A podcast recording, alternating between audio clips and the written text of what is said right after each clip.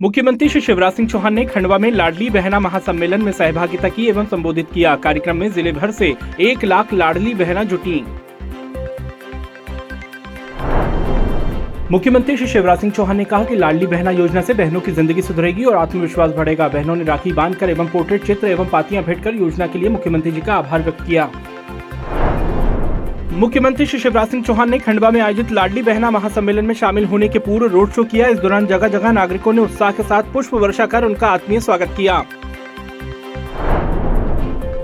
मुख्यमंत्री श्री शिवराज सिंह चौहान की अध्यक्षता में मंत्री परिषद की बैठक मंत्रालय में राष्ट्रीय गीत वंदे मातरम गान के साथ आरंभ हुई। बैठक में कई अहम प्रस्ताव पास हुए।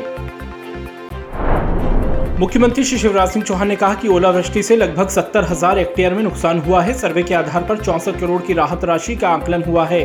चार पाँच जिलों की सर्वे रिपोर्ट आना अभी बाकी है। सीएम श्री चौहान ने कहा कि मुख्यमंत्री लाडली बहना योजना जनता का महाअभियान बन गया है।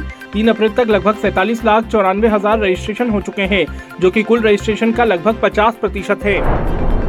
कैबिनेट की बैठक में बुधनी में नए मेडिकल कॉलेज की 100 सीटों के लिए 500 बिस्तरों के लिए अस्पताल, प्रदेश में 730 पीएम श्री स्कूल योजना में शामिल किए जाने का निर्णय लिया गया। मुख्यमंत्री श्री शिवराज सिंह चौहान ने कहा कि ज़िले के प्रभारी मंत्रीगण अपने अपने क्षेत्रों में गेहूँ उपार्जन की उचित व्यवस्था सुनिश्चित करें। वर्षा से प्रभावित चमक विहीन गेहूँ भी खरीदा जाएगा। राज्यपाल श्री मंगू भाई पटेल से मंत्री डॉक्टर मोहन यादव ने आज राजभवन में सौजन्य भेंट की एवं विभिन्न विषयों पर चर्चा की।